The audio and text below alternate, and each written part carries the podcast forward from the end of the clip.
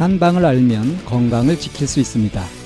한의사 선생님이 들려주는 알기 쉬운 한방 이야기. 모두가 건강해지는 그날을 위해 시작합니다. 오쌤의 한방 이야기.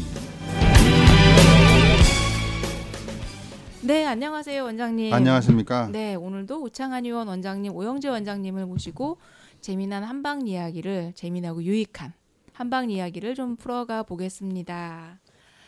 자, 우리가 지난 시간까지는 이제 한방, 한약, 뭐 한약방, 뭐 이제 이런 얘기를 좀 이제 나눴는데요. 때로는 그냥 이렇게 제가 이렇게 몸을 이렇게 그냥 봐도 사실은 내부는 들여다볼 수 없잖아요. 네, 맞습니다.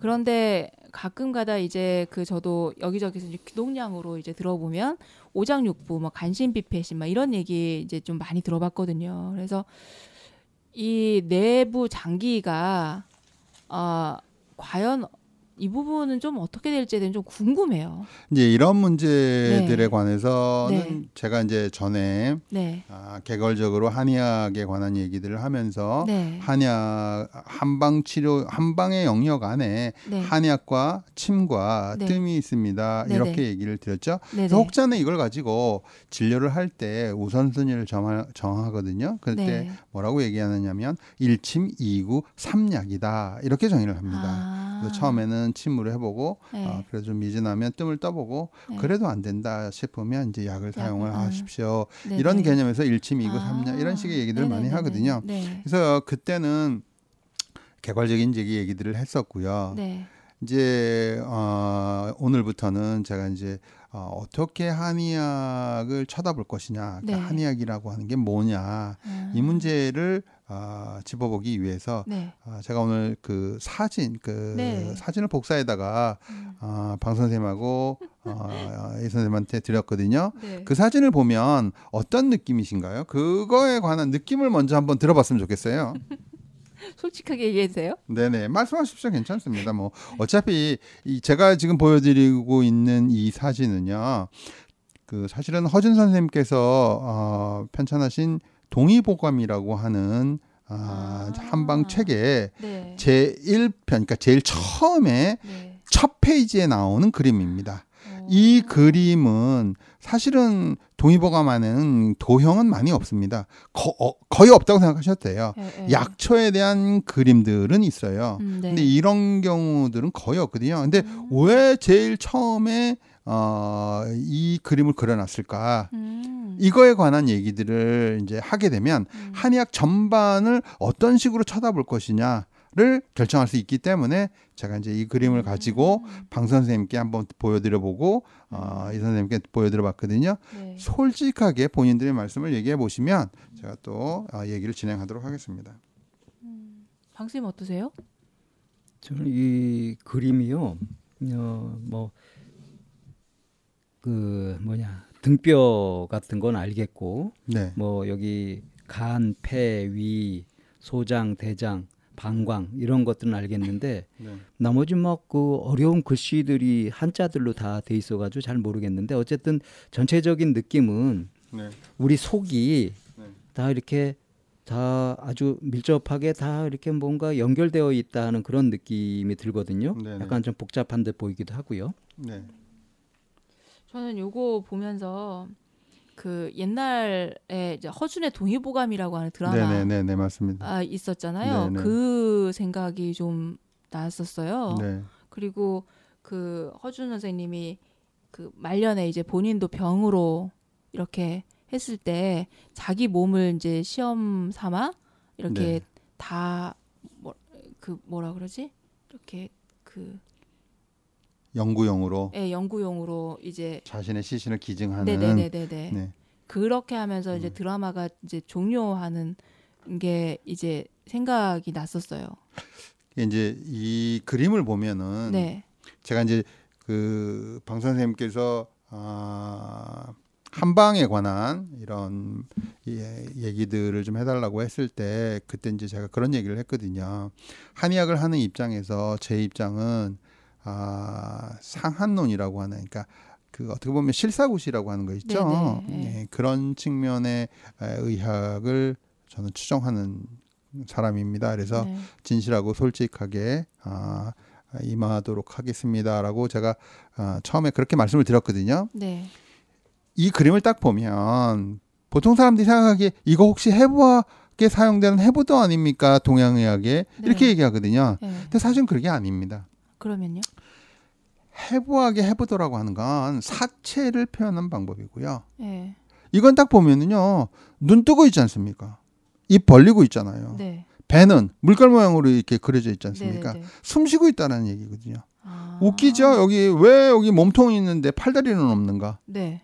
그리고 왜 이렇게 딱 보면은 이거 뭐 전면이나 어? 후면을 그려놓은 게 아니라 왜 측면을 측면. 그려놨나? 네. 어, 아주 여기 안에 엄청나게 많은 얘기들이 숨어져 있습니다. 음. 이제 그 얘기들을 하다 보면 음. 아, 한의학의 전반에 관한 얘기들을 좀 할 수 있거든요. 아는 사람만 엄청난 게 보이는 거고요. 우리는 그냥 이렇게. 아 지금 지금 이렇게 보여드린 네. 이 책은 이, 이 그림은요 네. 사실은 한의과 대학에 들어가게 돼서 아 이제 동의보감을 공부하게 될때 학생들 교재용으로 많이 나가는 거이기 때문에 음. 일반인들이 보기에는 좀 어, 음. 어려운 측면이 많습니다. 한자도 음. 어렵고요. 음.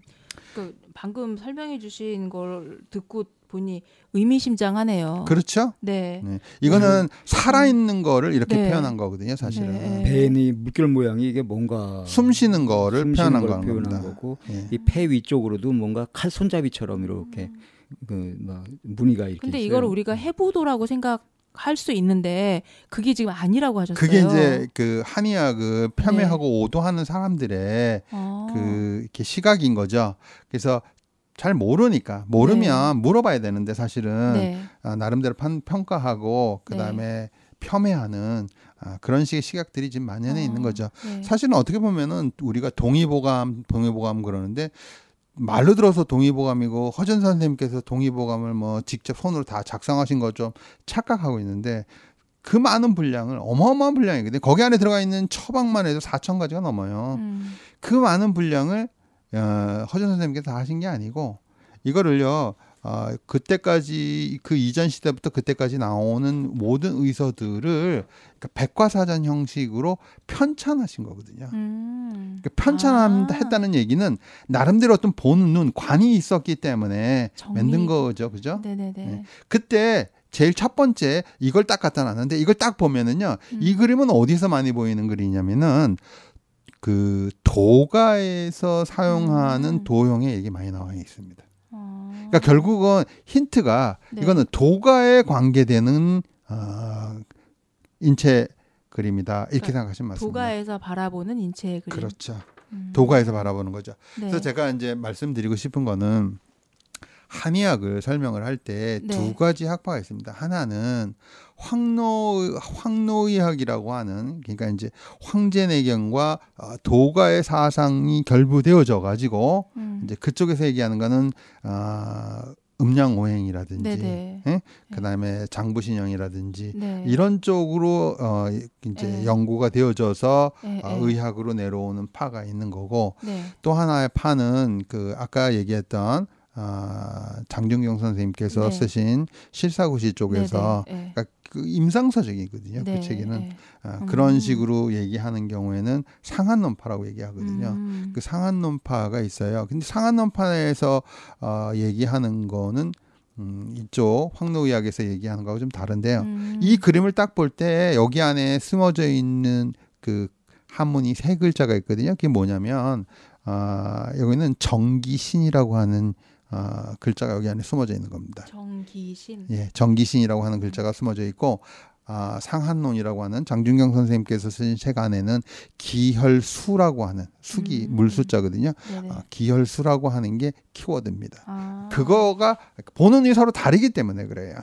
예, 그래서 오늘은 제가 네. 아, 동의보감의 제일 신형편 제일 첫 번째 페이지에 나온 장부 신형도에 신형도에 관한 이제 네. 개괄적인 설명을 통해서 어떻게 한의학을 아, 보, 고 어떻게 한의학을 이해할 건가 아, 이 얘기를 지금부터 어, 해보도록 하겠습니다. 사실 이 그림을 딱 보면 사람들이 되게 이해하기 어렵죠, 그죠? 네. 예, 어려운 겁니다.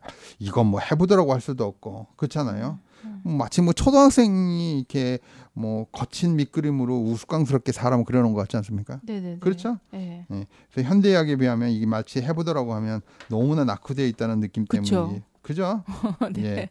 그래서 아, 어떻게 보면 참 어, 부끄러워해야 되나 이런 식의 생각을 할 수도 있어요. 음, 음, 근데 그건 잘 모르기 때문에 그런 식의 음. 그러니까 음, 저희 같은 경우에는 좀 과격한 표현을 사용해서 한의학에 대한 무지에서 온 오해다. 음, 이렇게 음, 표현을 음, 하는 거죠. 네네. 그래서 장부 신영도가 그러면 뭐냐? 네. 이 신영장부도라고 하는 거거든요. 이게 뭐냐? 네. 이제 이게 왜 이게 동의보감 제일 첫머리에 이게 탁 드러났 이걸 집어여 놨냐? 네네. 이런 질문들을 해볼 수 있지 않습니까? 그죠? 네네. 근데 이, 이, 이 그림은 이게 그림을 이렇게 딱 유심히 보면 네. 이게 그 여기 숨어져 있는 비밀이 한의학적 시각에 하나 둘 이렇게 이렇게 매칭해 볼 수 있습니다. 그래서 이게 해보도는 아니다. 그렇죠? 아까 말씀드렸던 것처럼 네네. 살아 숨쉬는 사람을 그린 거거든요. 네네. 입이 딱 벌어져 있고 눈 뜨고 있잖아요. 그러니까. 그다음 배도 물결 물결만 있는 거 보면 호흡을 하고 있다라는 얘기잖아요. 그죠? 네. 그렇죠? 네. 예. 그래서 이건 양방 해부대의 정적인 구조하고는 판이하게 좀 그 다른 느낌을 줄 수 있는 거죠. 그래서 네. 한의학에서는 이렇게 사람이 죽어가지고 고정돼 있는 그런 시체를 어, 그, 그런 식의 그 그런 구조보다는 아까 말씀드렸던 정기신이라고 하는 네. 예, 그런 관점에서 예, 인체를 바라다 보는 거거든요. 그러면 정기신이 그럼 뭐냐? 그러니까. 어. 그렇죠? 네. 사실은 그 정기신이라고 하는 거는 정자는 정미롭다라고 하는 정자입니다. 정미롭다? 정미롭다라고 하는 거는 그게 그 어떻게 보면은 최고의 물질인 거죠. 아, 정수다. 정미소 이런 거. 정미소는 그 이제 간다라는 뜻에서 정미소고요. 응? 네. 그 우리가 그러잖아요. 어, 그- 갈면 입자가 가늘어지니까. 아니 아니요 그런 뜻이 아닙니다. 네. 그런 간다라는 뜻이 아니고 쌀미변에 네. 그 청자를 집어서 정자를 쓰는데 이런 정자라고 하는 것들은 그 물질이 극한으로 그 정미로워질 때 나타나는 것들이죠. 그래서 정, 정미롭다. 정교해지고 그렇죠. 아, 정교해진다. 음, 음, 음. 예, 그런 뜻의 거칠지 얘기를 하는. 겁니다. 음, 음, 음. 그래서 그 이게 이게 눈에 보이지 않는 기나 그, 그 사람들의 아. 그 정신적인 측면 있죠. 네네. 그 신, 아. 그 신을 강조하기 위해서 이렇게 그린 거예요. 그러니까 살아 있기 때문에 죽은 거하고는 다르다라고 하는 개념으로 아. 이걸 그려놨는데 그럼 죽어 죽어 있는 사람하고 그럼 뭐가 다르냐? 죽은 사람에게 정기신이 없는 거죠. 그치. 정기신이 있다라고 하는 표현을 하기 위해서 눈 뜨고 있고 입 벌리고 있고 어, 배는 물결 모양으로 쳐서 어, 호흡을 하고 있다라고 하는 아. 표현을 이렇게 얘기하는 겁니다. 그럴 때 여기 보면 맨 위쪽에 있는 게 네. 어? 어, 이환궁이라고 하는 거고 옥노관 이게 등골 쪽으로 이렇게 척추를 그려놓은 네. 것 같은 경우 네. 이런 게 있거든요. 예, 예, 예. 그다음에 녹노관이고 뭐 미려관이고 그다음에 곡도 수도 이렇게 표현돼 있죠. 바깥면 네, 이렇게 네. 읽어내는 거거든요. 네네, 사실 이게 어떤 측면이냐면 정이라고 하는 거는 한 이야기에서 신장에서 만들어진다고 얘기를 합니다. 음, 네, 네. 예, 신장에서 만들어진 그 정이 아, 단전을 통해서 뇌의 정수까지 네. 아, 통행을 할때 아, 척추뼈 뒤쪽을 향해서 올라가는 겁니다. 음, 그걸 음. 표현한 거예요. 아. 근데 그걸 표현할 때 그 관문이 네. 관문이 아까 얘기했던 것처럼 옥노관이 있고 어, 녹노관이 있는 거예요. 아. 미려관이 있고 그래서 이 아. 관문을 통과하기가 엄청 어려운 겁니다.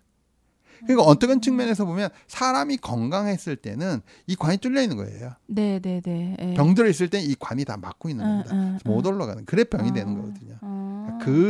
그그그요 내용들이 이렇게 음. 함축적으로 어, 만들어져 있는 거죠. 음, 음, 음, 음. 그래서 그, 그 신형 장부도는 네.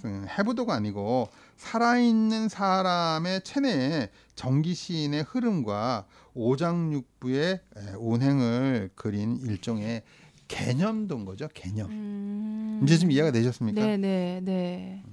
그러면 네. 왜 측면을 그렸을까? 아까 제가 그랬었죠.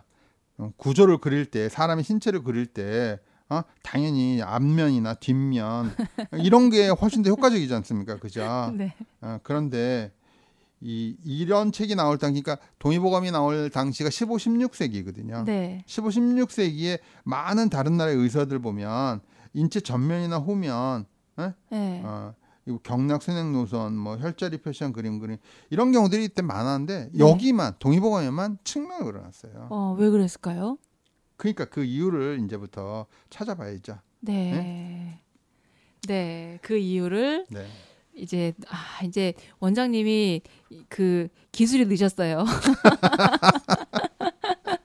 궁금하게 해서 드라마처럼 다음 주에 들을 수 있게. 네, 네. 어 진짜 왜 측면을 그렸을까요? 어. 네 이게 일단 이 그림이 어, 해부도가 아닌 음?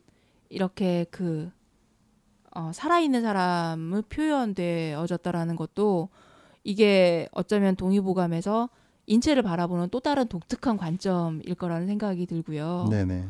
그리고 이게 왜 측면인지에 대해서 자 이야기 보따리를 다음 주에 풀어보겠습니다. 감사합니다. 네, 선생님 감사합니다. 참나원을 들어주셔서 고맙습니다. 저희 참나원 방송에 참여하시고 싶으신 분들은 팬딩을 찾아주세요. 팬딩은 좋은 컨텐츠를 많은 사람들과 공유하는 사이트입니다. 팬딩에서 참나원으로 들어오시면 후원을 하실 수도 있고 궁금한 것을 풀 수도 있고 따뜻하게 마음을 나눌 수도 있습니다. 방송 상담을 원하시는 분은 c h a m n a o n e 골뱅이 다음점 넷으로 사연을 보내시거나 02 763에 3478로 전화 주셔도 됩니다. 참나원의 문은 항상 열려 있습니다.